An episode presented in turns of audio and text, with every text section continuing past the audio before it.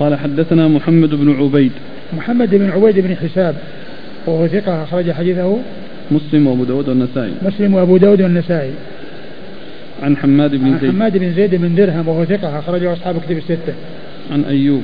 عن أيوب بن أبي تميم السختياني ثقة أخرج له أصحاب كتب الستة. عن نافع. عن نافع مولى بن عمر وهو ثقة أخرج له أصحاب كتب الستة. عن ابن عمر. عن ابن عمر عبد الله بن عمر بن الخطاب رضي الله تعالى عنهما الصحابي الجليل أحد العبادلة الأربعة من الصحابة وأحد السبعة المعروفين بكثرة الحديث عن النبي صلى الله عليه وسلم. قال حدثنا مؤمل بن هشام. مؤمل بن هشام صدوق. ثقة أخرجه البخاري وأبو داود والنسائي. ثقة أخرجه البخاري وأبو داود والترمذي والنسائي. عن أيوب عن عن إسماعيل. عن إسماعيل وهو بن علية. ثقة أخرجه أصحاب كتب الستة. لعله حصل خطأ. مؤمل بن هشام. مؤمل بن هشام. قلنا ها؟ مؤمل بن هشام. ما بين البخاري وأبو داود والترمذي والنسائي؟ بدون الترمذي؟ من غير الترمذي. البخاري الترمذي. البخاري وأبو داود والنسائي. البخاري وأبو داود والنسائي. ليس من رواة ليس من رجال الترمذي. عن إس... عن إسماعيل هو بن إبراهيم بن بقسم المشهور بن علية ثقة أخرج له أصحاب كتب الستة. عن أيوب عن نافع عن ابن عمر. عن أيوب عن نافع عن ابن عمر وقد مر ذكرهم. أحسن الله إليك. التقدير يعني الآن أي مطر يجوز فيه وأي برد لا. يجوز يعني إيش المقياس؟ إيش لا الضابط؟ ليس كل برد وإنما الذي فيه مضرة فيه ضرر على الناس يعني كون ال- الأرض فيها دحض وكون المطر يعني يصب على الناس والبرد الذي يعني فيه ضرر ما هو مجرد أي برودة أو أي شيء يعني يقال أنه مرخص. وإنما الذي يلحق الناس فيه ضرر. وأما الذي ما يلحق الناس فيه ضرر فعليهم أن أن يحضروا. ما كل برودة تكون كذلك. الله البلدان المبتلى بهذه لأن هذا السؤال يقول نحن نسكن في أحد البلدان البر- البرد عندنا تحت الصفر.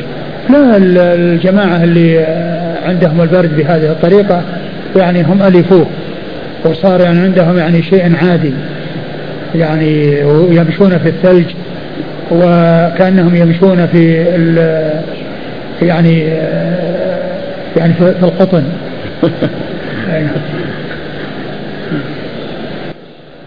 قال أبو داود رواه حماد بن سلمة عن أيوب. حماد بن سلمة ثقة أخرج حديثه البخاري تعليقا ومسلم وأصحاب السنن عن أيوب وعبيد الله. أيوب هو بن أبي تميم مر ذكره. وعبيد الله بن بن عمر بن حفص بن عاصم بن عمر العمري المصغر ثقة أخرجه أصحاب كتب الستة. قال فيه في السفر. قال في في السفر يعني أن هذا في السفر يعني هو ضجنان إيه. لأنه كان في ضجنان. آه، وقال فيه في السفر أو في الليلة القرة. أي يعني في السفر أو الليلة القرة يعني الليلة ال- الباردة. مم. قال حدثنا عثمان بن أبي شيبة. عثمان بن أبي شيبة ثقة أخرجه البخ... أصحاب الكتب إلا الترمذي. عن أبي أسامة. عن أبي أسامة حماد بن أسامة. عن عبيد الله عن نافع عن ابن عمر. عن عبيد الله عن نافع عن ابن عمر وقد مر ذكرهم. قال حدثنا القعنبي. القعنبي هو عبد الله بن مسلمة بن قعنب القعنبي. ثقة أخرج له أصحاب الكتب الستة. إلا ابن ماجه. إلا ابن ماجه أصحاب الكتب الستة إلا ابن ماجه. عن مالك. عن مالك بن أنس إمام دار الهجرة. وقد أخرج حديث أصحاب الكتب الستة. عن نافع عن ابن عمر. عن نافع عن ابن عمر وقد مر ذكرهما. قال حدثنا عبد الله بن محمد النفيلي قال حدثنا محمد بن سلمة عن محمد بن إسحاق عن نافع عن ابن عمر رضي الله عنهما أنه قال نادى منادي رس نادى منادي رسول الله صلى الله عليه وآله وسلم بذلك في المدينة في الليلة المطيرة والغداة القرة.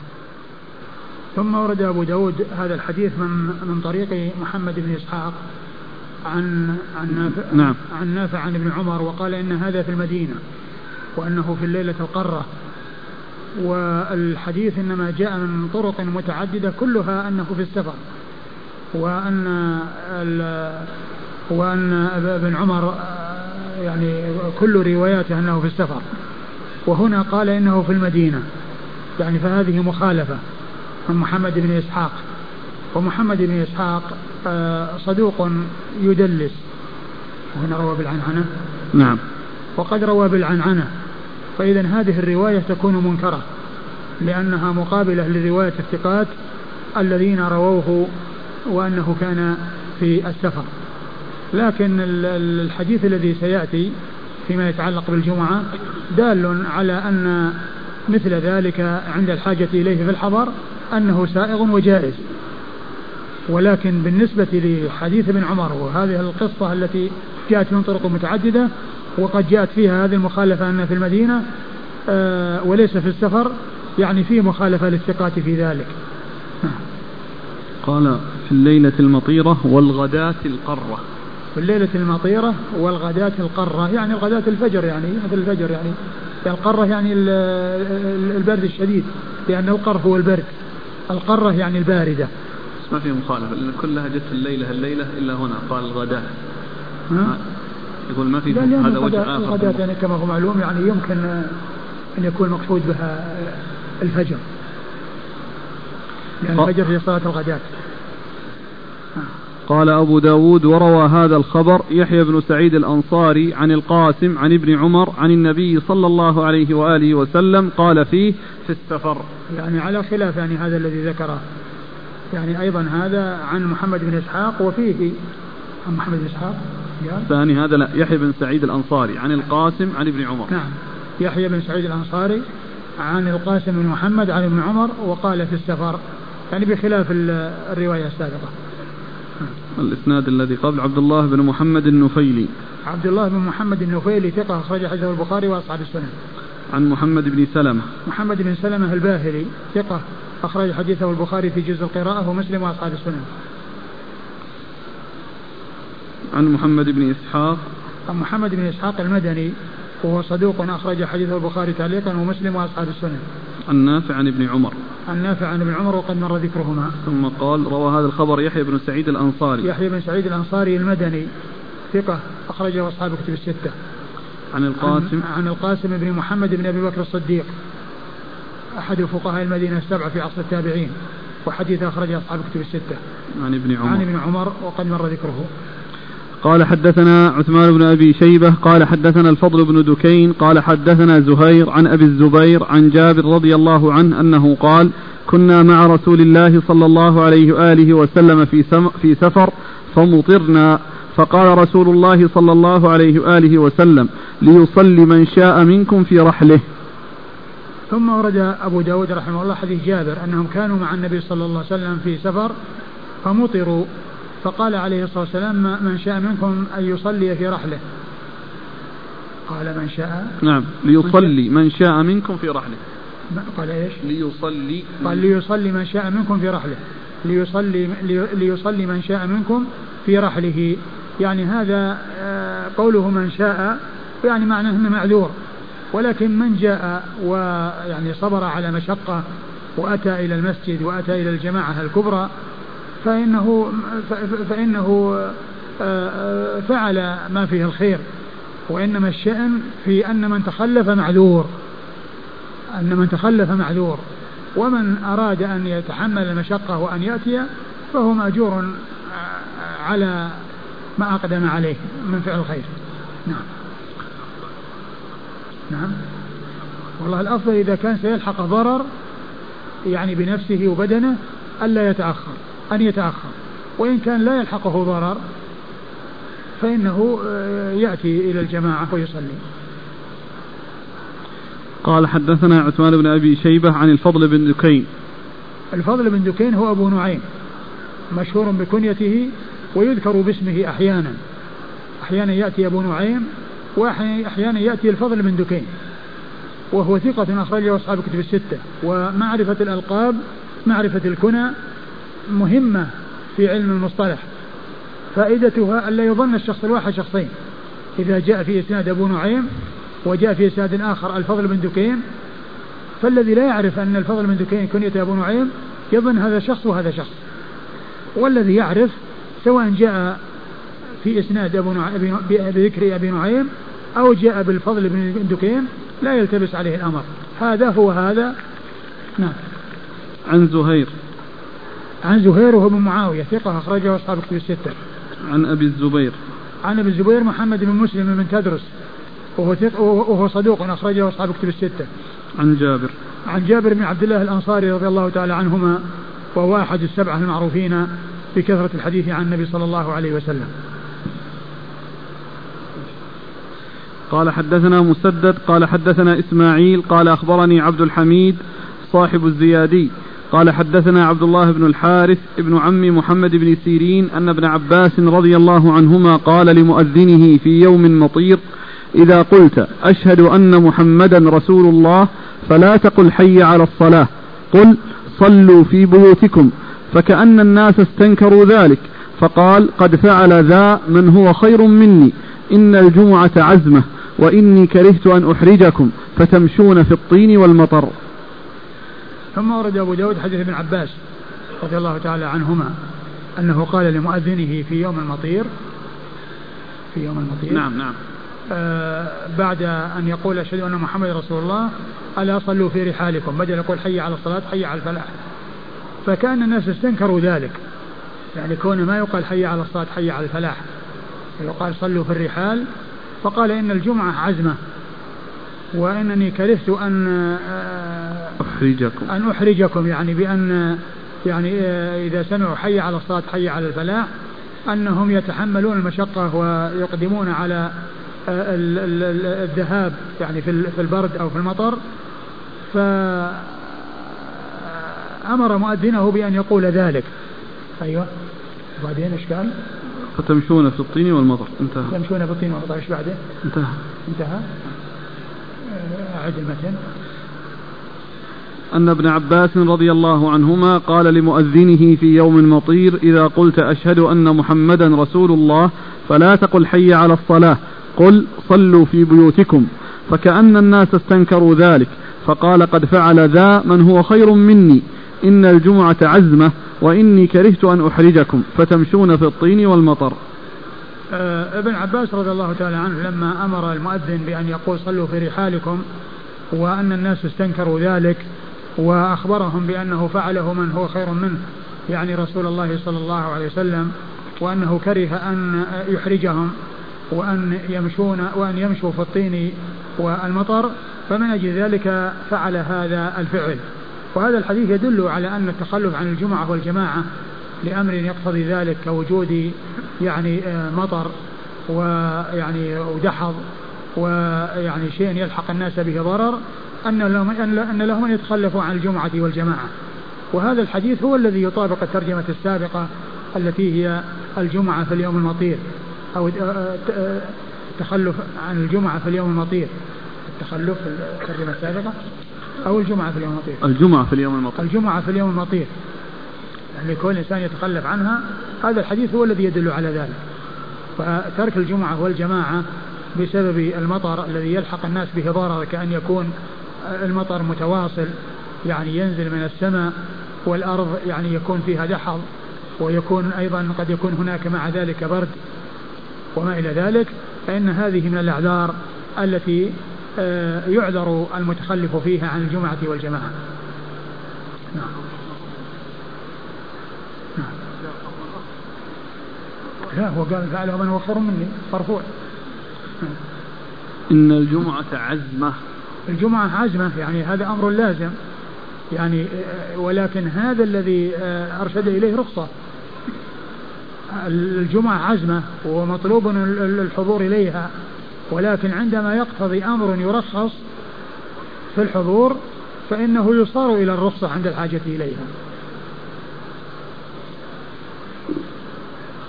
قال حدثنا مسدد. مسدد مر ذكره؟ عن إسماعيل عن عبد الحميد صاحب الزيادي. إسماعيل هو ابن ابن دينار ثقة أخرجه أصحاب الكتب. عبد الحميد. عبد الحميد نعم ابن دينار. نعم أخرج أخرجه البخاري ومسلم وأبو داود النسائي أخرج حديثه البخاري ومسلم وأبو داود والنسائي. عن عبد الله بن الحارث بن عم محمد بن سيرين. عن عبد الله بن الحارث وهو ثقة أخرجه أصحاب الكتب. وهو ثقة أخرجه أصحاب الكتب الستة. عن ابن عباس. عن ابن عباس آه وقوله ابن عم محمد بن سيرين يحتمل أن يكون آه عمومة بنوة عمومة بسبب المصاهرة أو بسبب الرضاع. و وابن ابن عباس وعبد الله بن عباس بن عبد المطلب ابن عم النبي صلى الله عليه وسلم وأحد العبادلة الأربعة من أصحاب النبي صلى الله عليه وسلم وأحد السبعة المعروفين بكثرة الحديث عن النبي صلى الله عليه وسلم. أحد الأخوان يود لو تعيدون الجواب على السؤال سبق. أنه هل يجب في هذه الحالة على المؤذن والإمام أن يؤذن ويقيم الصلاة ولو لم يأتي أحد يعني؟ والله الذي يبدو أن الجمعة ما تترك ولكن ال ال يعني الإذن إنما هو للترخيص. ولهذا جاء في الحديث من شاء ليصلي من شاء في رحله في بعض الأحاديث ليصلي من شاء في رحله. فالجمعة لا تترك. ومن يكون حول المسجد يصلي في المسجد. ومن كان يلحقه مشقة أو ضرر فإنه مرخص له. إن أراد أن يأتي من غير أن يلحقه مضرة فعل وإن أراد أن يتأخر فله ذلك. وإن كان الأذان في بلد غير عربي هل يجوز للمؤذن أن يقول صلوا في رحالكم بلغة المعروفة في ذاك البلد؟ نعم هو الأذان يؤتى به بهذه الصيغة. يؤتى به بهذه الصيغة. يعني يعني صلوا في رحالكم آه، يؤتى به. ولكنها آه، مثل هذا يعني ينبغي أن يعلم الناس. يعني مثل هذه المعاني التي يحتاجون التي يحتاجون إليها. قال رحمه الله تعالى باب الجمعة للمملوك والمرأة. قال حدثنا والله تعالى أعلم وصلى الله وسلم وبارك على عبده ورسوله نبينا محمد وعلى آله وأصحابه أجمعين. جزاكم الله خيرا وبارك الله فيكم ونفعنا الله بما قلتم. الأخير نفهم منه الجواز ولا السؤال الأخير؟ أيوه. يعني الأذان في بلد غير عربي فهم تعودوا على ألفاظ جمل الأذان. صلوا في رحالكم إذا قالها المؤذن هذه غريبة عليهم فهل ممكن أن يقولها بلغتهم بلغتهم المعروفة في البلد؟ والله الأذان يعني ما يصلح أن يكون بغير العربية. طيب يؤذن وينتهي؟ وإنما, وإنما يمكن أنه يعني يعلمهم أو يعلمون إذا كان مثل مثل هذه المناسبة أنها يعني آه، سيكون الأذان بهذه سيضاف إلى الأذان هذه الكلمة حتى يعرفوها. أما كونه يؤذن بلغة أعجمية ما يعني لا يؤذن بلغة أعجمية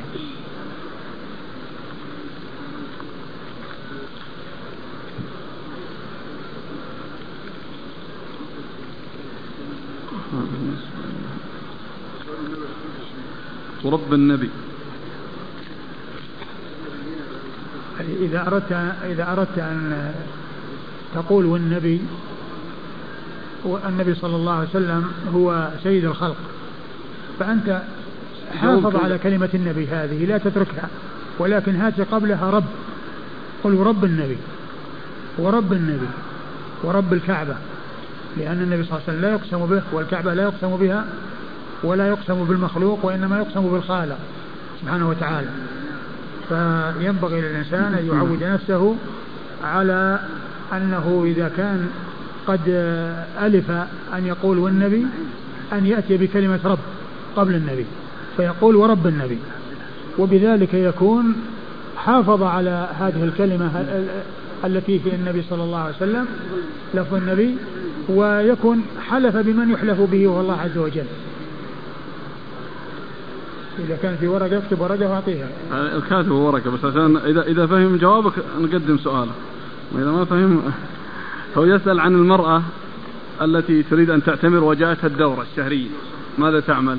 آه هي تغتسل وتتنظف وهي في المدينة وتحرم من الميقات وعليها العادة لأن المرأة تحرم عليها العادة ما في مانع يمنع من هذا ولكنها إذا وصلت مكة ما تدخل المسجد حتى تطهر وتغتسل وإذا طهرت واغتسلت جاءت إلى المسجد وطافت وسعت.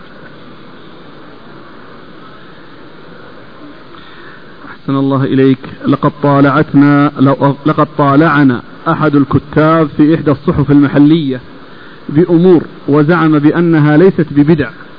ومن ذلك قوله إذا قال المؤذن أشهد أن محمدا رسول الله فإنه يقبل أو تقبل الإبهامان. تقبل الإبهامين إبهامي اليدين ويمسح بهما عينيه. واستدل على ذلك بإنجيل برنابا. فما قولكم في ذلك؟ هذا يدل على الإفلاس. يعني كون الإنسان يعني ما يجد دليل إلا في إنجيل برنابا يدل على الإفلاس. أوضح دليل على الإفلاس. يعني مثل هذا من الأمور المنكرة. التي ما ثبتت عن الرسول عليه الصلاة والسلام. والله تعالى يقول لقد كان لكم في رسول الله أسوة حسنة. فيقول قل كنتم تحبون الله فاتبعوني يحببكم الله ويغفر لكم ذنوبكم. فالمعول عليه ما يثبت عن رسول الله عليه الصلاة والسلام. هذا هو المعول عليه. ولم يثبت في ذلك سنة عن المصطفى صلوات الله وسلامه وبركاته عليه. مقولته الأخرى قوله بمرور الجنازة. أمام قبر النبي صلى الله عليه وسلم وزعم أن الجنازة تسلم على رسول الله صلى الله عليه وسلم وقال أسأل الله أن يفعل أن يفعل بي ذلك. على كل آه، الجواب هو الجواب السابق، الأمور الأمور العبادية هذه تحتاج إلى دليل وتحتاج إلى سنة عن رسول الله عليه الصلاة والسلام. أما الكلام بغير دليل والكلام من غير أساس ومن غير مستند فهذا لا عبرة به ولا قيمة له. ومن أين للناس يعني هذا الكلام؟ ومن أين للناس أن يتكلموا في الغيب من غير دليل؟ لا يعلم الغيب إلا الله عز وجل. الأمور الغيبية لا يجوز أن يتكلم فيها إلا بدليل. جزاكم الله خيرا. وبارك الله فيكم ونفعنا الله بما قلتم. بسم الله الرحمن الرحيم. هذا زائر يسأل يقول أنه حج قبل ست سنوات وكان لابسا للشراب. ولم يدري أن هذا من محظورات الإحرام. ماذا يعمل الآن؟ أقول يعمل فدية. عنه وهي كونه يعني يطعم يذبح شاة أو يصوم ستة أيام ثلاثة أيام أو يطعم ستة مساكين. مخير بين هذه الثلاثة. كما أن يصوم ثلاثة أيام أو يذبح شاة أو يطعم ستة مساكين. جماعة من أهل البادية يسمعون النداء ليوم الجمعة. من بعد خمسة كيلومترات وهذا بوجود المكبر الصوتي. فهل النداء المعتمد بدون مكبر فيعذرون أم يجب الحضور بمجرد السماع سواء بمكبر أو بغيره؟ مع العلم أن هذه القرية مسكن لقوم لهم مسجد لا يصلون فيه الجمعة. يعني هم سكان قرية؟ هم قرية؟ جماعة من أهل البادية. بادية لكن في قرية مستوطنين بقرى قال في آخره آه، مع العلم أن هذه القرية مسكن لقوم لهم مسجد لا يصلون فيه الجمعة. إذا كانت القرية يعني في حدود خمسة كيلو هذه قريبة. أقول هذه قريبة. يعني خمسة كيلو يعني مثل يعني دون الجامعة مسافة طويلة. يعني الجامعة سبعة كيلو. يعني فيحضرون. وهذا قريب منه. من كان في خارج البلد وهو لا يسمع النداء إذا كان بدون ميكروفون. هو كما هو هذا في حكم السامع. أقول في حكم السامع. إذا كان قريب يعني مثل أهل العوالي. مثل أهل العوالي كانوا يعني ما في يعني مسجد الرسول صلى الله عليه وسلم يمكن ما يصل إليهم ولكنهم في حكم السامع. استدل الأحناف بلفظة ينتابون على عدم جواز إقامة الجمعة في القرى ويشترط لإقامتها وجود مصر هل صحيح؟ وجود مصر؟ نعم هو سيأتي يعني في الأبواب القادمة الجماعة في القرى الجماعة في القرى يعني معناه أن فيه استيطان ولا يلزم أن يكون هناك مصر وكلمة ينتابون يعني يأتون من أطراف قريبة يعني قريبة مزارع وبساتين فكانوا يأتون إلى المدينة. وهذه أطراف وليس معنى ذلك أن القرى لو كانت قرية نائية وبعيدة وليس حولها يعني مكانا يأتون إليه يصلون فيه حاولوا يجمعون ما دام إنهم مستوطنين ومستقرين في نفس البلد ولو كانوا قليلين ولو كانوا قليلين. فالقرى والمدن كلها يجمع فيها ولكن بالنسبة للانتياب يعني معناه يأتون من أماكن خارج المدينة آه، يصلون في مسجد الرسول صلى الله عليه وسلم. لكن لو وجد قرية وليست مصر وهي صغيرة ولكنها بعيدة ومستقلة يعني فإنهم يجمعون وأي شيء أي شيء يمنع. يقول آه، نقل عنكم يا شيخ قولكم إذا اشترطت المرأة لنفسها الطلاق في العقد فلها ذلك. هل هذا صحيح؟ أي نعم صحيح. إذا اشترطت المرأة الطلاق؟ إيه؟ لا. لكن الزواج يعني أنه لا يتزوج عليه. الذي قلته هو أنه لا يتزوج عليه. وأما كنت تشترط الطلاق هذا لا, لا, لا يصح أن يشترط الطلاق. ولا أن يكون بيدها الطلاق تقول الطلاق بيدي تزوج على أن الطلاق بيدي كل هذا لا يجوز. ولكن الذي قلته أن المرأة عند يأتي الإنسان ويخطبها تقول بشرط ألا تتزوج عليه. بشرط ألا يتزوج عليه هذا شرط صحيح. وأما قوله يعني أن الطلاق بيدي هذا لا يجوز لأن الطلاق لمن أخذ بالساق؟ كنا في نزهة. ولسنا بمسافرين. وكان يوم الجمعة. فهل علينا أن نجمع علما بأنه يوجد مسجد بقرية قريبة منا لكن لا يصلون فيه الجمعة؟ لا يجوز لمن كان في نزهة أن يجمع أن يجمعوا و ولا ولا يصلح للناس أنهم في يوم جمعة يذهبون ويتركون الجمعة ويذهبون إلى نزهة. وإنما إذا إذا إذا أحتاجوا إلى ذلك يذهبون ويكونون في مكان قريب من من مكان في جمعة فإذا جاء الوقت راح يجمعون. أما كونهم يعني يتركون الجمعة ويذهبون للتنزه ولا يعني يجمعون فهذا خطأ. بل إذا أرادوا أن يذهبوا لنزهة فليكونوا في مكان قريب مسجد وإذا جاء وقت الجمعة الجمعة يجمعون. والناس يأتون إلى الجمعة والناس ثم هؤلاء يخرجون عنها. ويتركونها؟ يقول إن لنا إمام يقرأ في فجر يوم الجمعة سورة السجدة اقتداء بالنبي صلى الله عليه وسلم لكنه يقرأ سورة السجدة فقط ويقسمها بين الركعتين. فهل هذا جائز؟ لا السنة أن يجمع بينهما؟ الرسول صلى الله عليه وسلم ما كان يقسم السجدة بين الركعتين ولكنه يأتي بسورة السجدة في الركعة الأولى ويأتي بسورة الإنسان في الركعة الثانية. فالإنسان يقتدي بالنبي عليه الصلاة والسلام ويفعل كما فعل رسول الله صلى الله عليه وسلم. هل يمكن الجمع عند المطر بين مع بين صلاة المغرب والعشاء وما الدليل على ذلك؟ نعم ورد. يعني ما يدل على ذلك في الليلة المطيرة أن الناس يجمعون ويجمعون بين المغرب والعشاء.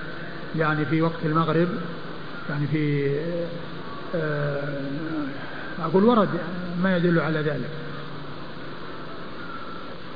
جاءت أسئلة كثيرة. هل يجوز جمع العصر مع الجمعة؟ هذه مسألة خلافية. الذي ينبغي للإنسان ألا يجمع بين الجمعة والعصر. و يعني بعض مشايخنا مثل الشيخ محمد إبراهيم والشيخ عبد العزيز باز والشيخ العثيمين كل هؤلاء يرون أن ذلك لا يجوز. لا يرون أن ذلك يرون أن ذلك لا يجوز. وفيه من أهل العلم يقول إنه جائز. لكن الإنسان الاحوط له في دينه الا يفعل ذلك. بل الشيخ محمد بن إبراهيم رحمة الله عليه يأمر بالإعادة. يعني في فتاواه يأمر بالإعادة إذا صارت إنها حصلت مع يعني العصر مع الجمعة. بل آه، كون الإنسان لا يفعل هذا هو الذي ينبغي. وإن كان وجد من يقول به لكن دع ما يريبك إلى ما لا يريبك. عندي شلل برجلي ولا أستطيع عند أداء العمرة إلا لبس المخيط فهل إلا لبس المخيط في رجلي؟ وأعلم أنه لا يجوز لبس المخيط فماذا أعمل؟ يلبس ويعمل الفدية وهي طعام ستة مساكين أو ذبح شاة أو صيام ثلاثة أيام. يسأل عن الحلف ورب المصحف. المصحف يعني ليس الإنسان يحلف برب المصحف لأن المصحف فيه كلام الله وفيه غير كلام الله. لأنه محتمل لهذا ولهذا. فالورق والحبر والغلاف هذا مخلوق والكلام الذي فيه غير مخلوق. فالمصحف يعني يشتمل على هذا وهذا. فيعني إذا كان المقصود به رب يعني معنى صاحب لكن آه، يمكن أن يكون معنى خالق أو كذا فيكون يعني فيه احتمال وإشكال. فهو من الألفاظ المحتملة المشكلة التي ليس للإنسان أن أن أن يفعلها لما فيه من الاحتمال. وإنما يقول والقرآن إذا أراد أن يحلف يقول والقرآن. أو يقول يعني وربي أما يقول ورب المصحف لأنه يمكن أن يكون يعني معناه ربي معنى خالق. فيكون القرآن يعني معناه أن القرآن مخلوق والقرآن غير مخلوق كلام الله منزل غير مخلوق. ف يعني وإن كان أنه يمكن يصح يعني بمعنى صاحب يعني لكنه يعني لما كان محتملا فكل إنسان يبتعد عن الأشياء التي فيها شبهة والتي فيها احتمالات. خير له من أن يأتي بشيء فيه احتمال ثم يقال يترتب عليه كذا وكذا. بسم الله الرحمن الرحيم. الحمد لله رب العالمين. والصلاة والسلام على عبد الله ورسوله نبينا محمد وعلى آله وصحبه أجمعين. أما بعد. قال الإمام أبو داود السجستاني رحمه الله تعالى باب الجمعة للمملوك والمرأة. قال حدثنا عباس بن عبد العظيم. قال حدثني إسحاق بن منصور. قال حدثنا هريم عن إبراهيم بن محمد بن المنتشر عن قيس بن مسلم عن طارق بن شهاب رضي الله عنه عن النبي صلى الله عليه وآله وسلم أنه قال الجمعة حق واجب على كل مسلم في جماعة إلا أربعة عبد مملوك أو امرأة أو صبي أو مريض. قال أبو داود طارق بن شهاب قد رأى النبي صلى الله عليه وآله وسلم ولم يسمع منه شيئا. بسم الله الرحمن الرحيم. الحمد لله رب العالمين وصلى الله وسلم وبارك على عبده ورسوله نبينا محمد وعلى آله وأصحابه أجمعين. أما بعد فيقول الإمام أبو داود السجستاني رحمه الله تعالى باب الجمعة للمملوك والمرأة أي ما حكمها في حقهما ومعلوم أن المرأة لا تجب عليها الجمعة بإجماع العلماء والمملوك فيه خلاف بين أهل العلم منهم من قال بوجوبها عليه إذا كان مخارجا أي متفقا معه على أنه يعمل ولكن يعطي لسيده خراجا معلوما فإنه يكون في هذه الحالة قالوا مثل الحر. يتصرف في نفسه ومستقل بعمله وإنما يدفع لسيده خراجا معلوما ومبلغا من المال يدفع إليه وإلا فإنه يتصرف تصرف الأحرار. فإذا كان المملوك كذلك أو كان يعني غير مرتبط بعمل يعذر صاحبه في تخلف عن الجمعة فإنه يكون حكمه حكم الحر بمعنى أنه عليه أن يحضر الصلاة. وأما إذا كان غير متمكن أو كان مكلفا بعمل والأمر يقتضي بقاء في عمله فإنه يكون معذورا. وكذلك وقد أورد أبو داود رحمه الله حديث طارق بن شهاب رضي الله تعالى عنه أن النبي عليه الصلاة والسلام قال الجمعة حق على كل مسلم في جماعة. يعني حق واجب على كل مسلم. وهذا فيه أن الجمعة من فروض الأعيان. وأنها فرض عين على كل مسلم. وأنها ليست من قبيل فروض الكفايات. وإنما هي من فروض الأعيان. على كل مسلم في جماعة والجمعة تكون جماعة وتؤدى جماعة ولا تكون إلا في حال الجماعة التي هي الجمعة إلا أربعة وهم المملوك والمرأة والصبي والمريض. والصبي كذلك حكمه آه، آه، هو مثل المرأة اتفق العلماء. على أن الجمعة لا تجب عليه وهو غير مكلف. لا يجب لا تجب عليه الجمعة ولا الجماعة ولكنه مأمور بأن يصلي وأن يعود على حضور الجمعة والجماعة لكنه ليس بآثم إذا لم يحصل منه حضور الجمعة والجماعة لأنه ليس من أهل التكليف. وكذلك المريض أيضا يعذر في ترك الجمعة والجماعة. لأنه لا يستطيع إذا كان لا يستطيع أو يشق أو يلحقه ضرر بحضور الجماعة فإنه معذور ولا يكلف الله نفسا إلا وسعها. لا يكلف الله نفسا إلا وسعها. وإذا فهذه أصناف أو, أو في هذا الحديث أصناف من الناس آه، مستثنون في وجوب الجماعة وجوب الجمعة عليهم وهم المرأة والمملوك والصبي والمريض نعم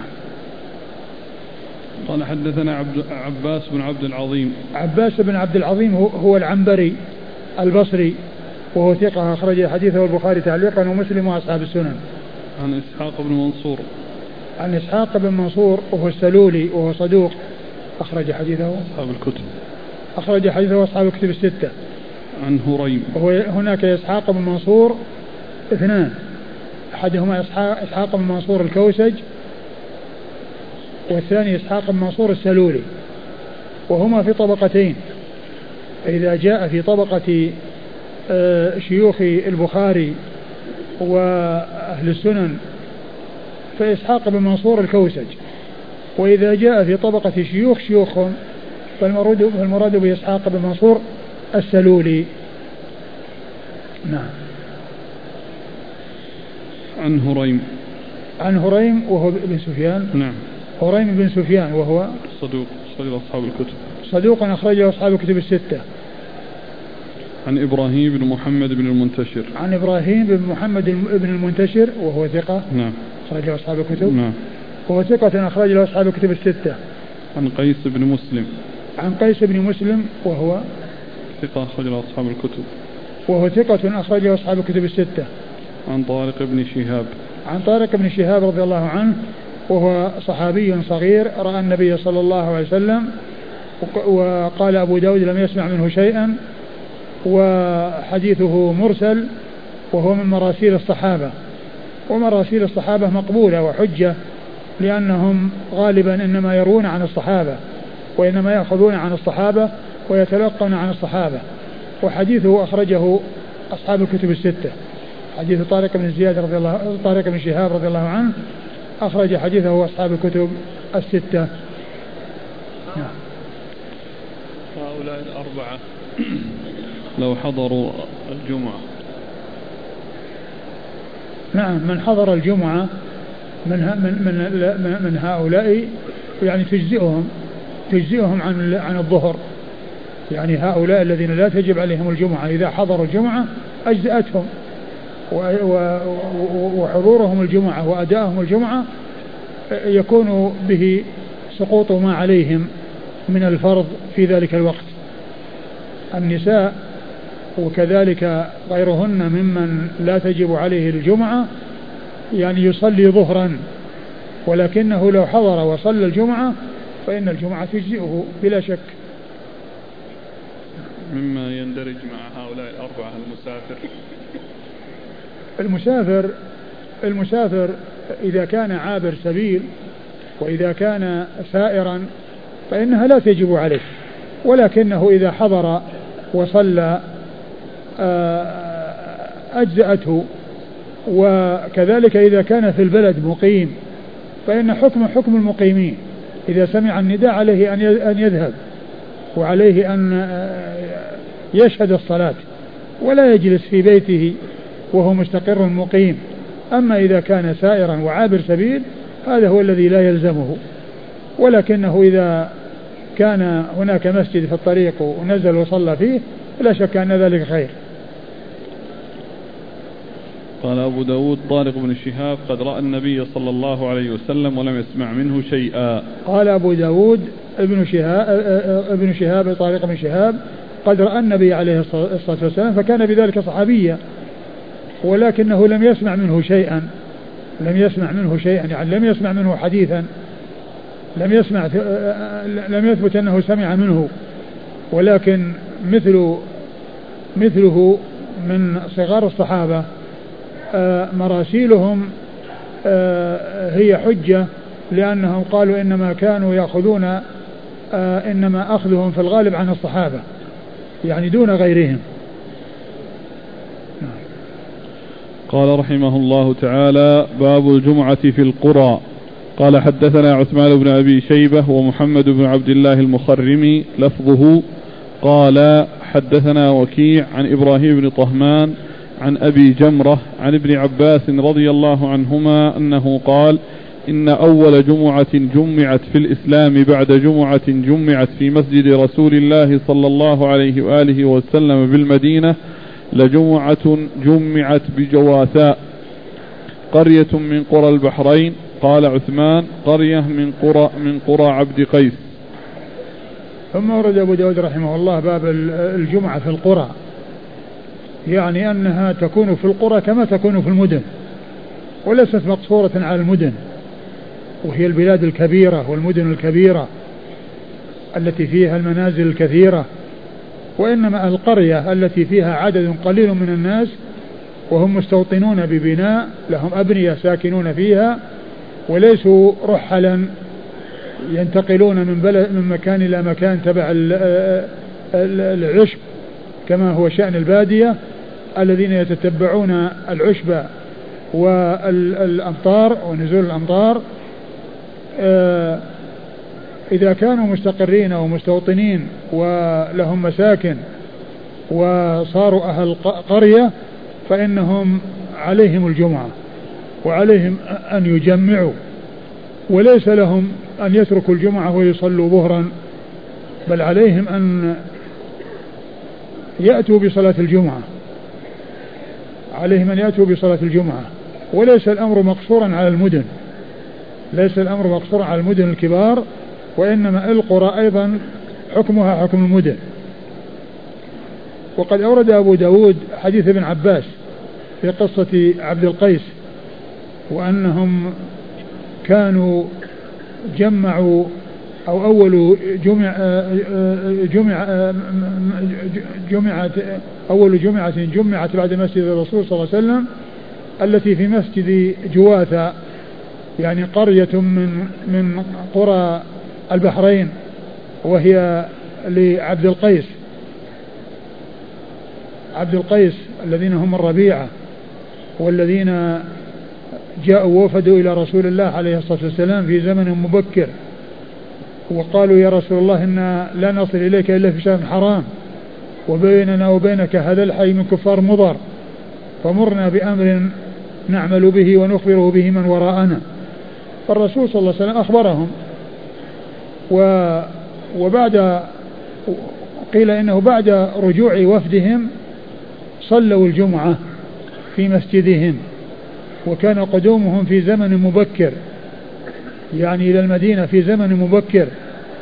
حيث آه، لقوا رسول الله صلى الله عليه وسلم وطلبوا منه أن يوصيهم وأخبروه بأن بينهم وبينهم بينهم وبينه الكفار من مضر وأنهم لا يستطيعون أن يأتوا إليه إليه إلا في شهر حرام الذي تعظمه الكفار وأنهم لا يقتلون لا يحصل منهم القتل في القتال في الأشهر الحرم. فأوصاهم الرسول صلى الله عليه وسلم بوصايا وسألوا أسئلة وأجابهم عنها. رسول الله صلى الله عليه وسلم. المقصود أن أن ذكر القرية وأنها وأنهم جمعوا في قرية فهذا دليل على إقامة الجمع في القرى. وليس الأمر خاصا بالأمصار والمدن بل هو لها ولغيرها مما فيه الاستيطان والاستقرار. مما فيه الاستيطان والاستقرار. فهذا يدلنا على يعني ما ترجم له المصنف من إقامة الجمعة في القرى كما تقام في المدن ويدلنا أيضا على سبق عبد القيس سبقهم في الإسلام ويعني وحصول تجميعهم في مسجدهم في زمن مبكر. ولهذا جاء في حديث ابن عباس إنها أول جمعة جمعت في الإسلام بعد بعد الصلاة في مسجد الرسول صلى الله عليه وسلم. نعم. قال حدثنا عثمان بن أبي شيبة. عثمان بن أبي شيبة الكوفي ثقة أخرج له أصحاب كتب الستة إلا الترمذي. ومحمد بن عبد الله المخرمي. ومحمد بن عبد الله بن المبارك المخرمي وهو ثقة أخرج حديثه البخاري وأبو داود. والنسائي. البخاري وأبو داود والنسائي. قال لفظه قال لفظه يعني هذا لفظه يعني أنه لفظ الشيخ الثاني. يعني هذا اللفظ أو الذي سيق أو اللفظ المذكور هو لفظ الشيخ الثاني الذي هو محمد بن عبد الله بن المبارك. نعم. عن وكيع. عن وكيع بن الجراح الرؤاسي الكوفي وهو ثقة أخرجه أصحاب كتب الستة. عن إبراهيم بن طهمان. عن إبراهيم بن طهمان وهو ثقة أخرج له أصحاب كتب الستة. عن أبي جمرة. عن أبي جمرة وهو نصر بن عمران الضبعي وهو ثقة أخرج له أصحاب كتب الستة وهو مشهور بكنيته أبو جمرة. مشهور بكنيته أبو جمرة وهو يروي عن ابن عباس. وهو يروي عن ابن عباس. وفيه من يشابهه في الرسم أبو حمزة وهو يروي عن ابن عباس. والتصحيف يمكن أن يكون بينهما لأن أبو جمرة وأبو حمزة يعني ليس بينهم إلا في النقط ليس بينهما إلا في النقط ولكن الذي معروف بالرواية عنه وهو مكثر من الرواية عنه بل جاء يعني في صحيح البخاري في باب أداء الخمس من الإيمان أن ابن عباس قال له ألا أجعل لك جعلا على أن آه، آه، تبلغ عني. يعني معناه أنه كان يحضر عند ابن عباس وثم يبلغ الذي يحدث به ابن عباس. يعني من لا يسمع من مكان بعيد. ولهذا قال الحافظ بن حجر وهو حجة في اتخاذ المحدث المستملي. حجة في اتخاذ المحدث المستملي. فأبو جمرة هذا ملازم لابن عباس ويعني يروي عن ابن عباس كثيرا بخلاف أبو حمزة القصاب الذي آه، آه، كنيته قريبة الرسم من كنية أبي جمرة نصر بن عمران الضبعي. وهو ثقة نصر بن عمران الضبعي ثقة أخرجه أصحاب كتب الستة. عن ابن عباس. عن ابن عباس عبد الله بن عباس بن عبد المطلب ابن عم النبي صلى الله عليه وسلم وأحد العباد له الأربعة من أصحاب النبي عليه الصلاة والسلام. ورضي الله تعالى عن الصحابة أجمعين. المنطقة الآن معروف مكانها؟ القرية هذه جواتاء ما أعرف. لكنها في بلاد البحرين ومقصود بلاد البحرين هي الجهة الساحل الشرقي للبحر. هذا قال في البحرين. والآن في اصطلاح الناس اصطلاح الناس على الجزر التي في وسط البحر هي اللي قالها البحرين. وإلا فإن المنطقة التي على الساحل كلها يقال لها البحرين بالنسبة للبدو الرحل الذين يقيمون في مكان قرابة ستة أشهر. لا يجمعون ولو مكثوا طويلا لأن من شرط التجميع هو الاستقرار. الاستقرار في قرى وليس في يعني بيوت شعر ينتقلون من مكان إلى مكان. ويتحولون من مكان إلى مكان يتبعون العشب ولو طال مكثهم في بعض الأوقات. قال حدثنا قيس قتيبة بن سعيد قال حدثنا ابن إدريس عن محمد بن إسحاق عن محمد بن أبي أمامة بن سهل عن أبيه عن عبد الرحمن بن كعب بن مالك وكان قائد أبيه بعدما ذهب بصره عن أبيه كعب بن مالك رضي الله عنه أنه كان إذا سمع النداء يوم الجمعة ترحم لأسعد بن زرارة. فقلت له إذا سمعت النداء ترحمت لأسعد بن زرارة. قال لأنه أول لأنه أول من جمع بنا في هزم النبيت من حرة بني بياضة في نقيع يقال له نقيع الخضمات. قلت كم, كم أنتم يومئذ؟ قال أربعون. ثم أورد أبو داود حديث حديث كعب بن مالك رضي الله تعالى عنه صاحب رسول الله صلى الله عليه وسلم وهو الصحابي المشهور صاحب القصة المشهورة في التخلف عن تبوك وحديثه الطويل يعني في ذلك.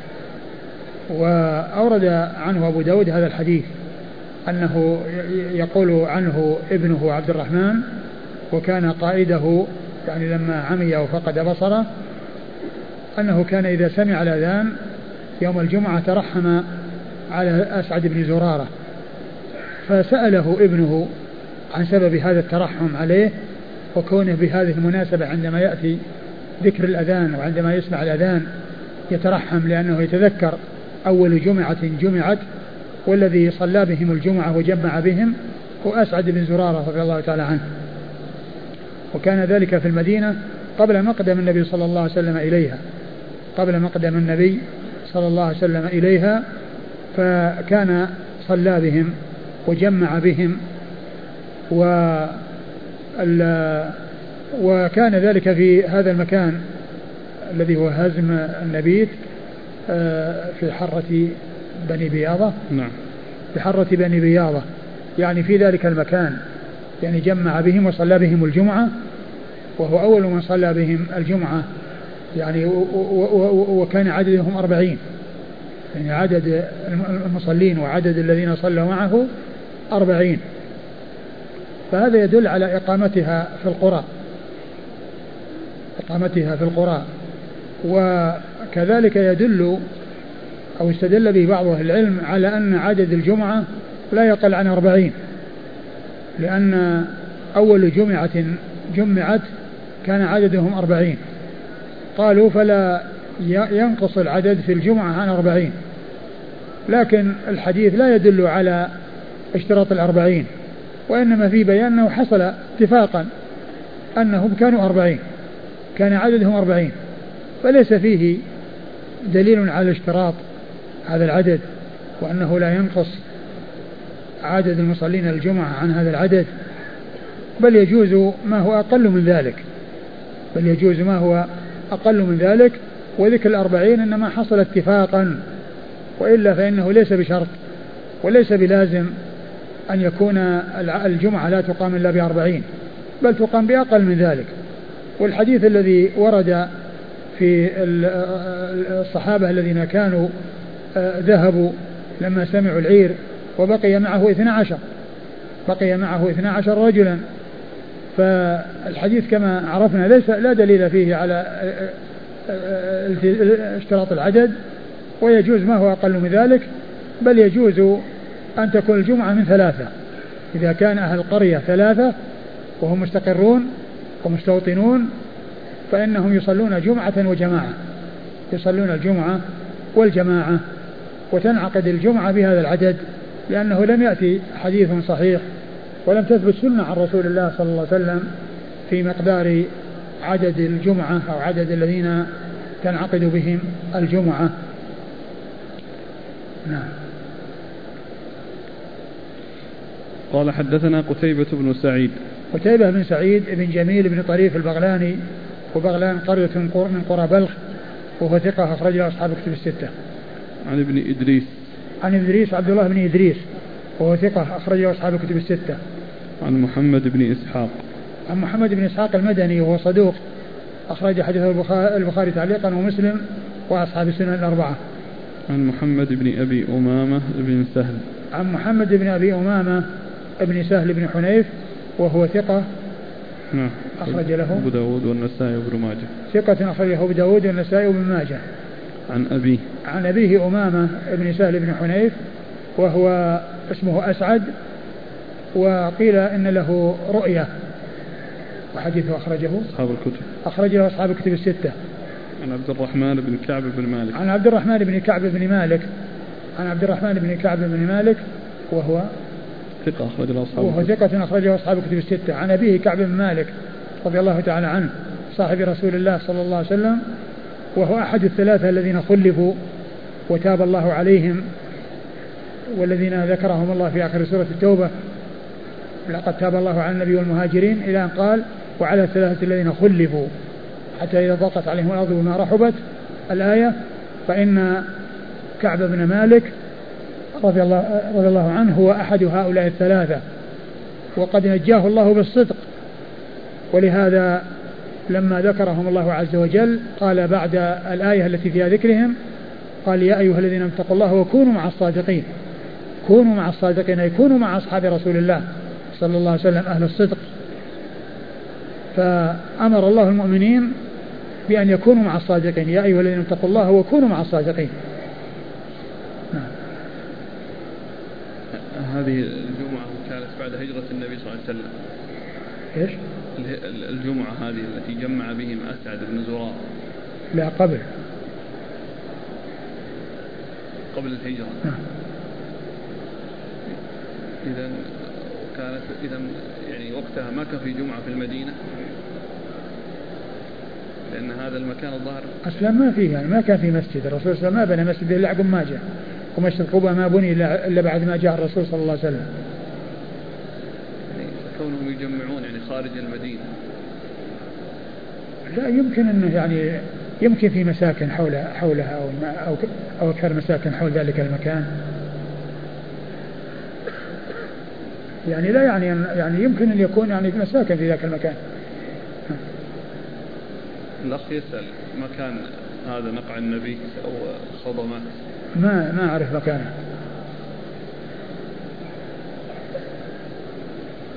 قال رحمه الله تعالى باب إذا وافق يوم الجمعة يوم عيد. قال حدثنا محمد بن كثير قال أخبرنا إسرائيل قال حدثنا عثمان بن المغيرة عن إياس بن أبي رملة الشامي. أنه قال شهدت معاوية بن أبي سفيان رضي الله عنهما وهو يسأل زيد بن أرقم رضي الله عنه قال أشهدت مع رسول الله صلى الله عليه وآله وسلم عيدين اجتمعا في يوم؟ قال نعم. قال فكيف صنع؟ قال صلى العيد ثم رخص في الجمعة فقال من شاء أن يصلي فليصلي. ثم ورد أبو داود رحمه الله هذه الترجمة باب إذا وافق عيد يوم الجمعة. يعني إذا وافق عيد الأضحى أو عيد الفطر يوم الجمعة فما الحكم؟ هل يلزم كل مسلم أن يصلي العيد وأن يصلي الجمعة؟ أو أنه إذا حضر الجمعة إذا حضر العيد فإنه يجزئه عن الجمعة بمعنى أنه لا يلزمه حضورها و ولكنه يصلي ظهرا ولكنه يصلي ظهرا حيث لم يحضر الجمعة. والجواب هو أنه أن من صلى العيد فإنه مرخص له أن يتخلف عن الجمعة. ولا يلزمه أن يحضر العيد ويحضر الجمعة بل إذا حضر العيد فإنه مرخص له بأن يتخلف عن الجمعة. فأهل الأطراف وأهل العوالي وأهل الأماكن الذي يأتون من خارج البلد إذا قدموا للعيد في ذلك اليوم فلهم أن يرجعوا إلى بلاده إلى إلى أماكنهم ولا يصلون الجمعة ولا يلزمهم أن يعودوا مرة ثانية الجمعة ولا يلزمهم أن يبقوا من أجل أن يصلوا الجمعة إذا جاءوا لصلاة العيد. لأن الاجتماع الأعظم والاجتماع الكبير الذي اعتادوه في كل يوم جمعة قد حصل لهم في العيد. قد حصل لهم في العيد. فلهذا جاء الترخيص لهم بأن يتخلفوا. ولكنهم إذا تخلفوا لا بد أن يصلوا الظهر لأن فرض الظهر لا بد منه ولا يسقط. والله تعالى فرض في اليوم والليلة خمس صلوات في كل يوم وليلة سواء كان يوم عيد وافق جمعة أو غير ذلك. لا بد من أداء الصلوات الخمس في كل يوم وليلة. ولكن الشيء الجديد فيما إذا حصل يوم عيد أن من حضر العيد فإنه رخص له في التخلف عن الجمعة. لأن الاجتماع الذي كان مطلوبا في الجمعة قد وجد في العيد يعني في ذلك اليوم. ففي الحديث دليل على أن من حضر العيد يرخص له وأن وأن وأن من أراد أن يصلي الجمعة فلا شك أن ذلك خير وهو أفضل وهو أولى ولكن الشأن في أن من حضر العيد فإنه ليس ملزما وليس آثما لو تخلف عن الجمعة لكن لا بد من صلاة الظهر لكن لا بد من صلاة الظهر. وفيه أيضا إطلاق العيد على الجمعة. وأن يوم الجمعة يقال له يوم عيد وذلك عيد الأسبوع لأن الحديث فيه أشهدت عيدين يعني مع رسول الله صلى الله عليه وسلم قال نعم يعني عيدين يعني اجتمع في يوم واحد الجمعة والعيد يعني عيد أضحى وعيد فطر في يوم جمعة فهذا يدلنا على إطلاق لفظ العيد على الجمعة وأنه يقال له يوم عيد. وهو عيد المسلمين الأسبوعي. وهو عيد المسلمين الأسبوعي. ولهذا جاء النهي عن إفراده بالصوم. ولكنه إذا صيم ومعه غيره فإنه لا بأس بذلك فإنه سائغ وجائز. وأما إذا صيم وحده فإن ذلك لا يجوز. والنبي صلى الله عليه وسلم لما دخل على أم المؤمنين جويرية قد صامت يوم الجمعة فقالوا لها أصمت أمس؟ قالت لا. قال أتصومين غدا؟ قالت لا. قال فأفطري. فدل هذا على أنه لا يجوز إفراده بالصوم ولكن يصام معه يوم وقبله يوم معه يوم قبله ويوم بعده أو أو قبله وبعده. فعلى هذا ففيه إطلاق العيد على الجمعة وقد جاء ذلك في بعض الأحاديث وجاء أيضا في كلام بعض الصحابة آه، كما كما هنا وكما في خطبة أمير المؤمنين عثمان بن عفان رضي الله عنه التي أوردها البخاري في صحيحه حيث خطب الناس وقال له وقال لهم إنه قد اجتمع لكم في يومكم هذا عيدان. اجتمع لكم في يومكم هذا عيدان. نعم. قال حدثنا محمد بن كثير. محمد بن كثير العبدي ثقة أخرجه أصحاب كتب الستة. عن إسرائيل. عن إسرائيل بن يونس بن أبي إسحاق. وهو ثقة أخرجه أصحاب كتب الستة. عن عثمان بن المغيرة. عن عثمان بن المغيرة وهو؟ ثقة أخرجه البخاري وأصحاب السنن. وهو ثقة أخرجه البخاري وأصحاب السنن. عن إياس بن أبي رملة الشامي. عن إياس بن أبي رملة الشامي وهو مجهول أخرج له أبو داود والنسائي بن ماجه. أبو داود والنسائي وابن ماجه. عن معاوية بن أبي سفيان. عن معاوية بن أبي آه عن زيد بن أرقم. عن زيد بن أرقم لأن الرواية عن زيد بن أرقم ومعاوية هو السائل. عن زيد بن أرقم رضي الله عنه صاحب رسول الله صلى الله عليه وسلم وحديثه أخرجه أصحاب الكتب الستة. والحديث في سنده مجهول ولكن له شواهد ويعني فهو ثابت. آه، آه، وقد جاء عن النبي صلى الله عليه وسلم يعني ما يدل على ما دل عليه. فالحديث ثابت عن رسول الله صلى الله عليه وسلم نعم. قال حدثنا محمد بن طريف البجلي قال حدثنا أسباط عن الأعمش عن عطاء بن أبي رباح أنه قال صلى بنا ابن الزبير رضي الله عنهما في يوم عيد في يوم جمعة أول النهار ثم رحنا إلى الجمعة فلم يخرج إلينا فصلينا وحدانا وكان ابن عباس بالطائف فلما قدم ذكرنا ذلك له فقال أصاب السنة.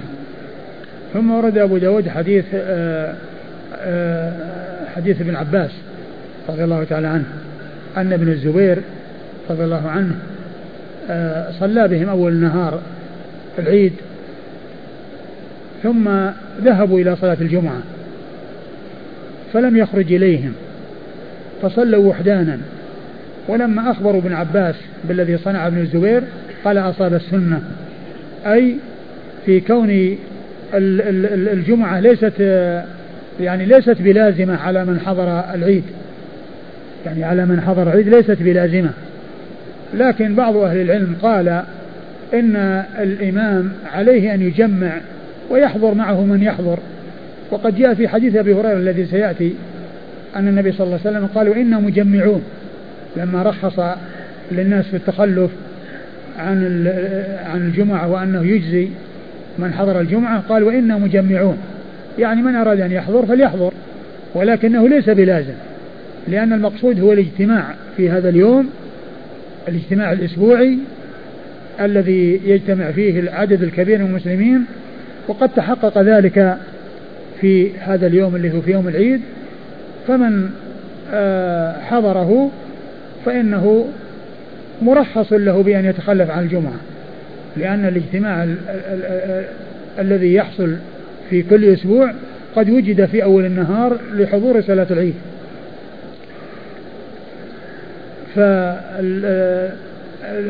هذا الذي قال آه، ابن عباس رضي الله عنه قال أصاب السنة أي أصاب سنة الرسول صلى الله عليه وسلم لأن الصحابي إذا قال هذا سنة أو, أو هذا من السنة فله حكم الرفع إلى رسول الله صلى الله عليه وسلم.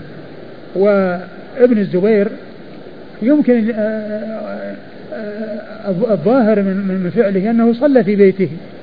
يعني ما خرج أنه ما خرج لهم لصلاة الجمعة. ما خرج لهم للجمعة ولكنه صلى في بيته. لكن حديث أبي هريرة الذي سيأتي فيه أن الإمام يجمع وأن وأن من شاء أن يتخلف عن الجمعة فله ذلك. ولا يأثم ولا يؤاخذ ولا يعاقب. وهذا الذي جاء عن ابن الزبير رضي الله تعالى عنه وأرضاه يعني فيه آه، آه، دلالة على أنهم ما كانوا تركوا الصلاة أي صلاة الظهر وإنما جاءوا من أجل الجمعة ولكنه لما لم يحضر صلوا وحدانا يعني معناه صلوا الظهر. وابن الزبير أيضا الظاهر المتبادر أنه صلى الظهر.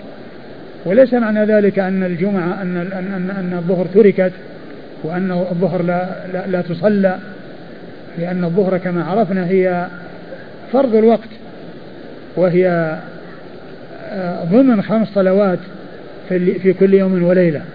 وقد قال عليه الصلاة والسلام فإنهم أجابوك لذلك أي للشهادتين والدخول في الإسلام فأخبرهم أن الله افترض عليهم خمس صلوات في كل يوم وليلة. فلا تسقط الصلاة في يوم من الأيام عن أحد من الناس المكلفين بل هي لازمة لهم ومتعينة عليهم والإنسان يصلي على حسب طاقته وقدرته لا يكلف الله نفسا إلا وسعها. وعلى هذا فإن من قال من أهل العلم أن الظهر تسقط وأن الإنسان لا يصلي الظهر في ذلك اليوم هذا غير صحيح والصحيح أنها تصلى والظهر كانت هي الأصل وقد كانت هي التي فرضت أولا والجمعة فرضت فيما بعد ولهذا من لا يحضر الجمعة فإنه يبقى على الأصل يصلي الظهر كالنساء. وكغير النساء ممن لا, ممن لا يحضر الجمعة وكذلك من تخلف عن الجمعة فإنه يصلي ظهرا ولا يصلي جمعة لأن الجمعة لا بد فيها من الصلاة على الهيئة المعروفة التي يتقدمها خطبتان وتصلى ركعتين. وأما الظهر فهي الأصل. ومن لا يحضر الجمعة فإن فرضه الظهر ولا تسقط الظهر بحال من الأحوال.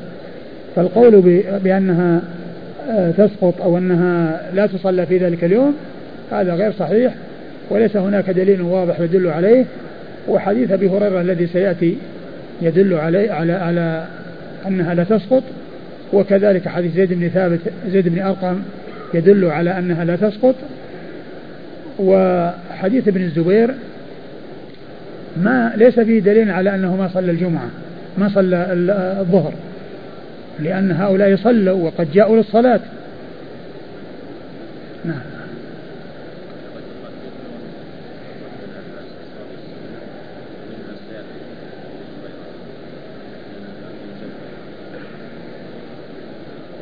يعني لعل المقصود منها صاب السنة في كونه آه في في في في كونه يعني ما ما حصل منه الإلزام في قضية قضية الجمعة. قضية الجمعة. و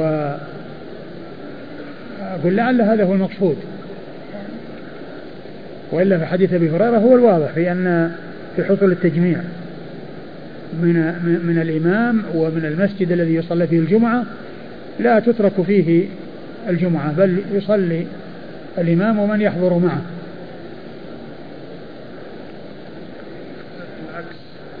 من لم يحضر العيد. يلزمه أن يحضر الجمعة لأن الترخيص ما حصل إلا لمن شهد العيد. وهذا من الأدلة التي يستدلها يستدل بها بعض أهل العلم على أن العيد أنها فرض عين لأن بعض أهل العلم يقولون أنها فرض عين. ومن أقوى أدلتهم على أنها فرض عين كون من حضر العيد تسقط عنه الجمعة ويرجع إلى الظهر فلولا أنها فرض عين يعني قال لولا أن العيد فرض عين ما كان ال ال ما كانت تجزي عن عن عن الجمعة. لأن يعني معنى هذا فرض أجزاء عن فرض. وحصول هذا الاجتماع العظيم أغنى عن ذلك الاجتماع العظيم. أغنى عن ذلك الاجتماع العظيم الذي هو للجمعة. فال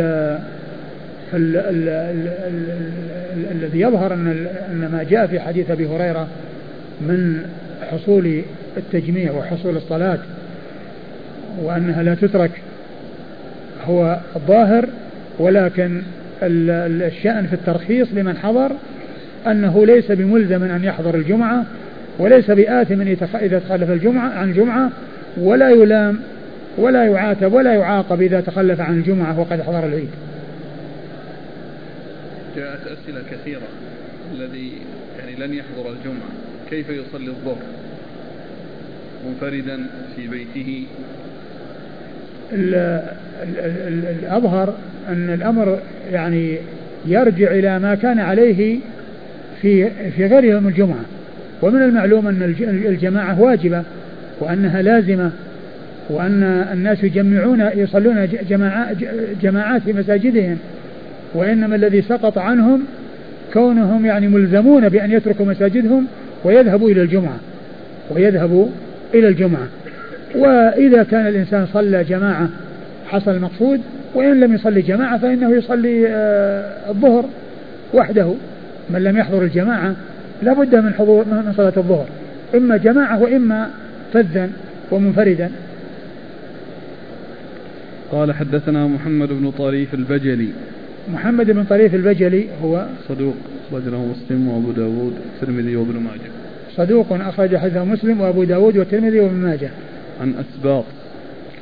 عن أسباط وهو بن محمد. بن محمد.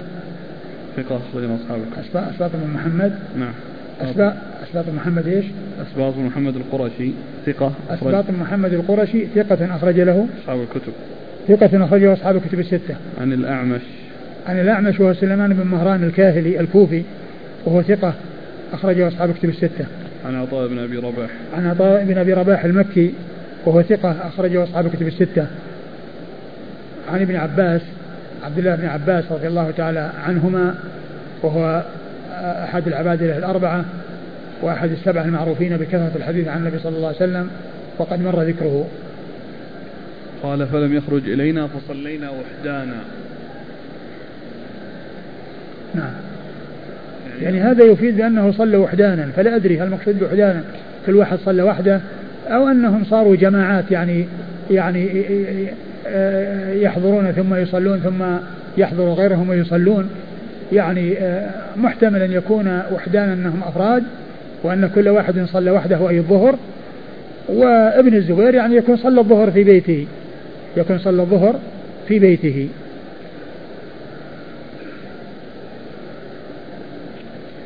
قال حدثنا يحيى بن خلف عن أبي عاصم عن ابن جريج أنه قال قال عطاء اجتمع يوم الجمعة ويوم فطر على عهد ابن الزبير رضي الله عنهما فقال عيدان اجتمعا في يوم واحد فجمعهما جميعا فصلاهما ركعتين بكرة لم يزد عليهما حتى صلى العصر. وهذا الحديث مشكل يعني هذه الرواية عن ابن الزبير مشكلة وهي تختلف عن الرواية السابقة. والرواية السابقة هي الأوضح وهي هي الأنسب والأليق في حق ابن الزبير رضي الله تعالى عنه وأنه ما اكتفى بصلاة العيد عن الجمعة أو أنه اعتبر هاتين الركعتين جمعة وعيد لأن الجمعة غير العيد. والرسول عليه الصلاة والسلام أخبر بأنه مصلي العيد وأنه سيجمع هذه غير هذه. فلا تكون صلاة واحدة يجتمع فيها صلاتان. لا تكون صلاة واحدة يجتمع فيها صلاتان. والقضية هي حكاية وكلها عن عطاء بن رباح عطاء بن أبي رباح وهي حكاية عن فعل حصل لابن الزبير. وعلى هذا فيكون الأرجح هو الأول الذي جاء من طريق الأعمش وليس من طريق الذي جاء عن ابن جريج. وليس من طريق الذي جاء عن ابن جريج المكي الذي فيه أن ابن الزبير ركعهما ركعتين عن الجمعة وعن العيد وكان ذلك غدوة يعني في الصباح وأنه لم يحضر إلا يعني لم يخرج من بيته إلا العصر. معنى هذا أنه أنه يعني أنه صلى الجمعة وقد أدى يعني ما عليه.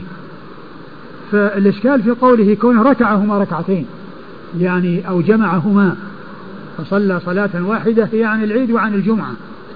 وهذا غير مستقيم لأن الجمعة يعني شيء والعيد شيء ولكن الشيء الذي جاءت به السنة أن من حضر العيد يمكن أن يتخلف عن الجمعة وأن أهل الأطراف وأهل العوالي الذين جاءوا في الصباح ليحضروا العيد إذا رجعوا إلى منازلهم وإلى أماكنهم إذا جاء وقت الظهر صلوا الظهر. جماعة. و ولكن كون ال ال يؤتى بصلاة واحدة ينوى بها الجمعة وينوى بها العيد هذا غير مستقيم. وهذه حكاية يعني من من من من عطاء في آه، ما حصل يعني في يعني من ابن الزبير وجاء عنه في الحديث الذي قبله الحكاية الأخرى. والحكاية الأولى هي التي تفيد بأنهم صلوا الجمعة وأنهم جاء صلوا العيد ثم جاءوا للجمعة. وأنه لم يخرج لهم هي الأظهر وهي الأقرب. وبعض أهل العلم الذين يقولون أن الجمعة أن الظهر تسقط أن أن أن, الظهر تسقط يعني عمن حضر العيد يعني يستدلون بهذه الرواية وبهذا الذي جاء عن ابن الزبير وأنه آه، صلى في الصباح ولم يحضر ولم يحصل منه صلاة إلا لصلاة العصر.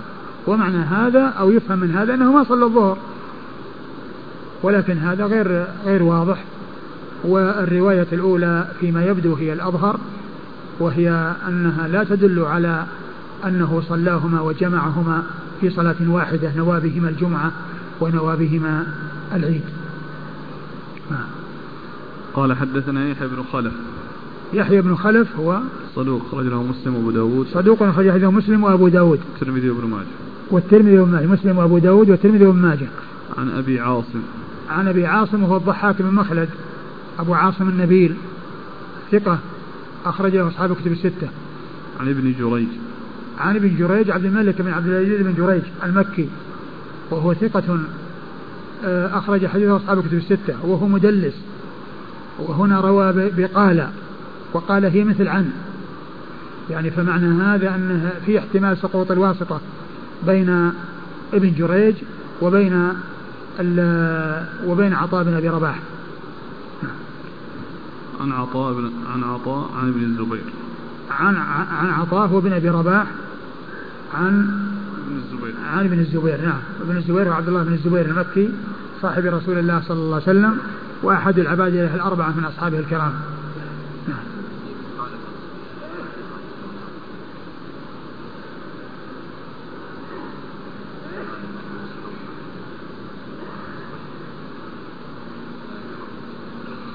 لا الأعمش معروف بالتدليس إيه الأعمش مدلس ولكن ولكن رواية الأعمش هي الموافقة لما جاء في الروايات الأخرى التي حديث زيد بن ثابت وحديث أبي هريرة متفقة معه من جهة أن أن الظهر أنها تصلى وأنه يعني ما فيه يعني ال يعني الاكتفاء بصلاة يعني يعني عن صلاة الظهر الجمعة والظهر.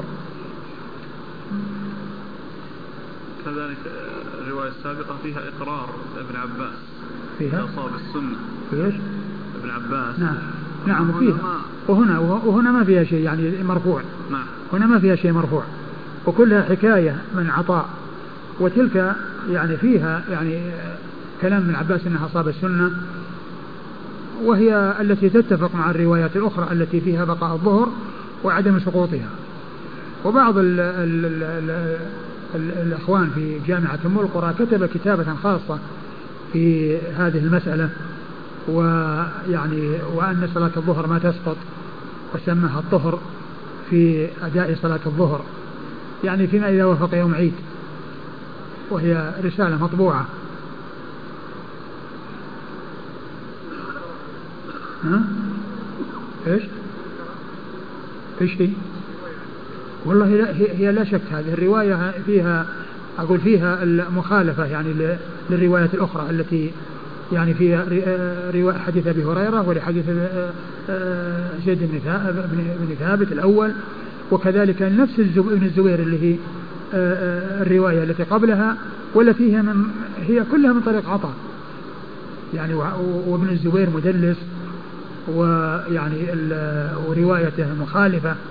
لما جاء في لما جاء في الرواية الأخرى عن الزبير ولما جاء أيضا من الشواهد في حديث زيد بن ثابت وحديث أبي هريرة الآتي.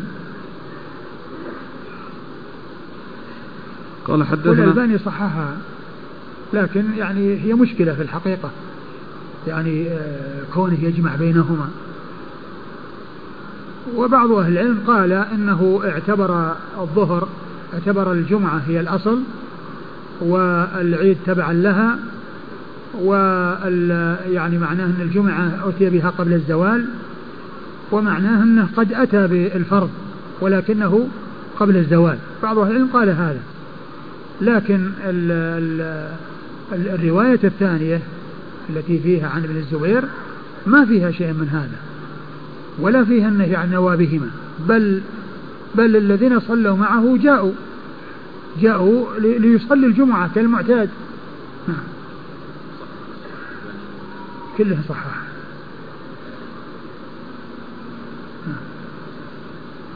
قال حدثنا محمد بن المصفى وعمر بن حفص الوصابي.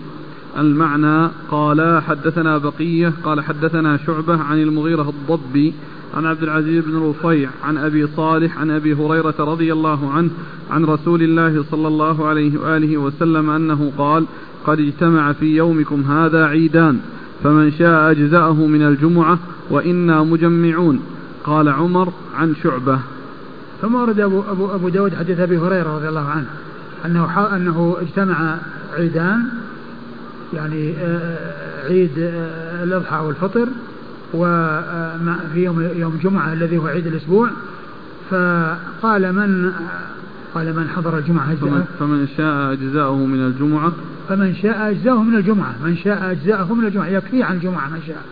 وإنا مجمعون ومن حضر معنا وأدى معنا الجمعة فيعني حصل منه الاجتماع الأول والاجتماع الثاني ومن اكتفى بالاجتماع الأول الذي هو العيد فإنه يجزئه عن الحضور للجمعة. ومعنى هذا أن أهل القرى أهل أهل الأطراف وأهل العوالي الذين يحضرون إذا جاءوا في الصباح ورجعوا ما يأتون إلى الجمعة يصلون في مساجدهم وفي أماكنهم. قال حدثنا محمد بن المصفى. محمد بن المصفى إشكال عنه. صدوق له أوهام أخرجه أبو داود. صدوق له أوهام أخرج حديث أبو داود. والنسائي بن ماجه. والنسائي بن ماجه. وعمر بن حفص الوصابي. وعمر بن حفص الوصابي وهو مقبول أخرجه أبو داود. وهو مقبول أخرج حديثه أبو داود. قال المعنى. المعنى يعني هذان الشيخان متفقون في المعنى مع اختلاف الألفاظ. عن بقية. عن بقية من الوليد وهو صدوق كثير التدليس عن عن الضعفاء وحديثه أخرجه البخاري تعليقا ومسلم وأصحاب السنن. عن شعبة. عن شعبة بن الحجاج الواسطي وهو ثقة أخرجه أصحاب الكتب الستة. عن المغيرة الضبي. عن المغيرة بن مقسم الضبي وهو ثقة أخرج له أصحاب الكتب. وهو ثقة أخرجه أصحاب الكتب. نعم. وهو ثقة أخرجه أصحاب الكتب الستة. عن ابن العزيز وهذا هو الذي قيل عنه عنه أنه احتلم وعمره 13 سنة. يعني احتلم وعمره ثلاثة عشر عاما وهو مثل ما جاء عن عمرو بن العاص رضي الله عنه. قالوا إنه ولد له وعمره ثلاثة عشر سنة يعني بينه وبين ابنه عبد الله ثلاثة عشر عاما يعني احتلم في سن مبكر. نعم. عن عبد العزيز بن رفيع. عن عبد العزيز بن رفيع وهو ثقة أخرجه أصحاب كتب الستة. عن أبي صالح. عن أبي صالح وهو ذكوان السمان. ثقة أخرجه أصحاب كتب الستة. عن أبي هريرة. عن أبي هريرة عبد الرحمن بن صخر الدوسي رضي الله عنه صاحب رسول الله صلى الله عليه وسلم وحديثه وهو أكثر وهو أكثر الصحابة حديثا على الإطلاق عن النبي صلى الله عليه وسلم. ثم قال في الآخر عن عن عمر عن عمر عن قال عمر عن شعبة قال عمر عن شعبة يعني في رواية بقية لأن هنا في الأول يعني في رواية الشيخ الأول قال شعبة بقية حدثنا شعبة. وأما في رواية الشيخ الثاني وهو عمر فإن رواية بقية هي بالعنعنة. رواية بقية بالعنعنة. ولكن رواية الشيخ الأول وهو محمد بن مصفى محمد بن مصفى هذه بالتحديث. وبقية مدلس وقد صرح بالتحديث في رواية الشيخ الأول. ومعنى هذا أن الشيخين لم يتفقا في صيغة آه، بقية وإنما في صيغة آه، بقية عند الثاني الشيخ الثاني أنها بالعنعنة وعند الأول بالتحديث وعلى هذا فقد صرح بالتحديث نعم. قال رحمه الله تعالى باب ما يقرأ في صلاة الصبح يوم الجمعة.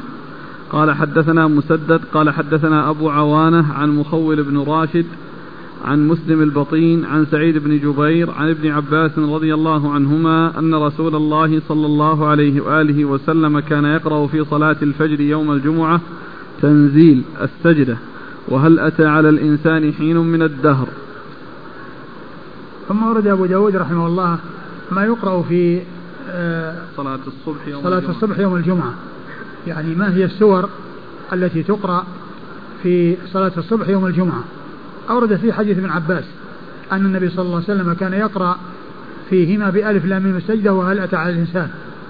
وقيل في الحكمة من الإتيان بهاتين السورتين اشتمالهما على أحوال الموت والبعث وذلك أن يوم الجمعة هو الذي تقوم فيه الساعة وهو الذي يحصل به البعث والنشور كما سبق أن مر فيه الصعقة وفيه النفخة كما سبق أن مر في فضل الجمعة في فضل يوم الجمعة فيه الصعقة وفيه النفخة فقراءة هاتين السورتين في ذلك اليوم اللي يوم الجمعة الذي تقوم فيه الساعة ويحصل به البعث فيه تذكير بما يجري في ذلك اليوم من الموت والبعث والنشور وما إلى ذلك.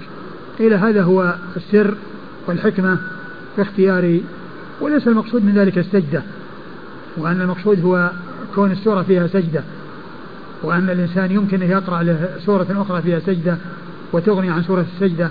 ليس هذا هو المقصود لأنه ما في شيء يدل على المقصود السجدة. ولكن اختيار هاتين السورتين وهما يدلان أو مشتملتان في يعني أوائلهما على ال ال على البعث وعلى النشر وعلى الموت. يعني هذا هو السبب في اختيارهما والإتيان بهما في صلاة الصبح. نعم.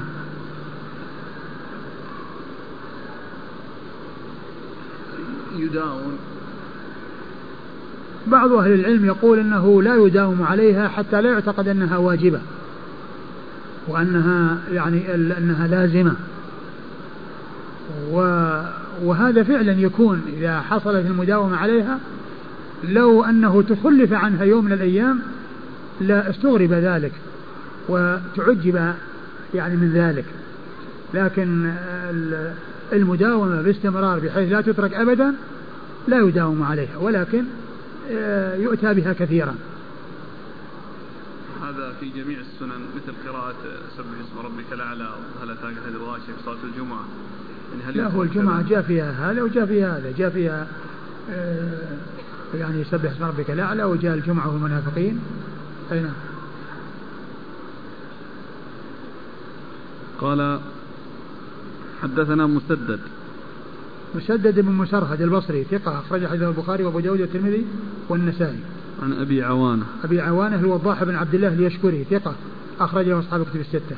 عن مخول بن راشد. عن مخول بن راشد وهو ثقة أخرجه أصحاب الكتب. ثقة أخرجه أصحاب الكتب الستة. عن مسلم البطين. عن مسلم بن عمران البطين وهو ثقة أخرجه أصحاب الكتب الستة. عن سعيد بن جبير. عن سعيد بن جبير ثقة أخرجه أصحاب الكتب الستة. عن ابن عباس وقد مر ذكره.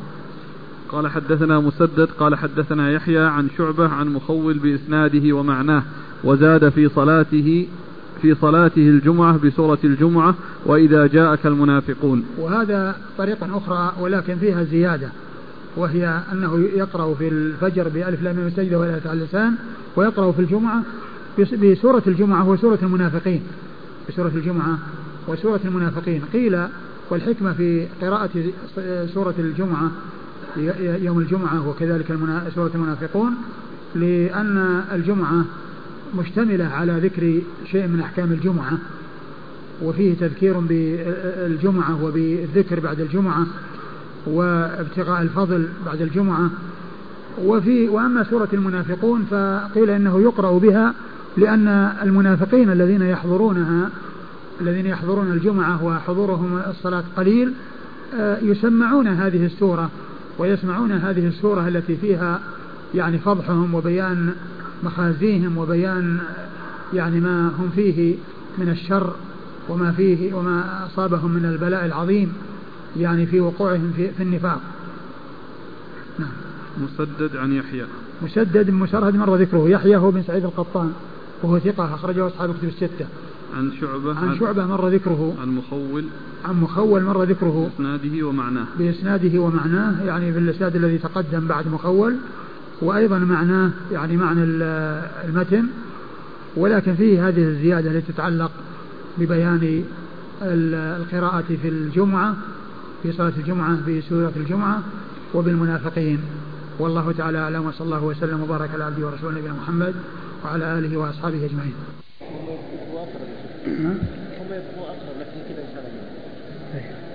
بسم الله الرحمن الرحيم. الحمد لله رب العالمين. الصلاة والسلام على عبد الله ورسوله نبينا محمد وعلى آله وصحبه أجمعين. أما بعد قال الإمام أبو داود السجستاني رحمه الله تعالى باب اللبس للجمعة. قال حدثنا القعنبي عن مالك عن نافع عن عبد الله بن عمر رضي الله عنهما أن عمر بن الخطاب رضي الله عنه رأى رأى حلة سيراء. رأى حلة سيراء يعني تباع عند باب المسجد فقال يا رسول الله لو اشتريت هذه فلبستها يوم الجمعة وللوفد إذا قدموا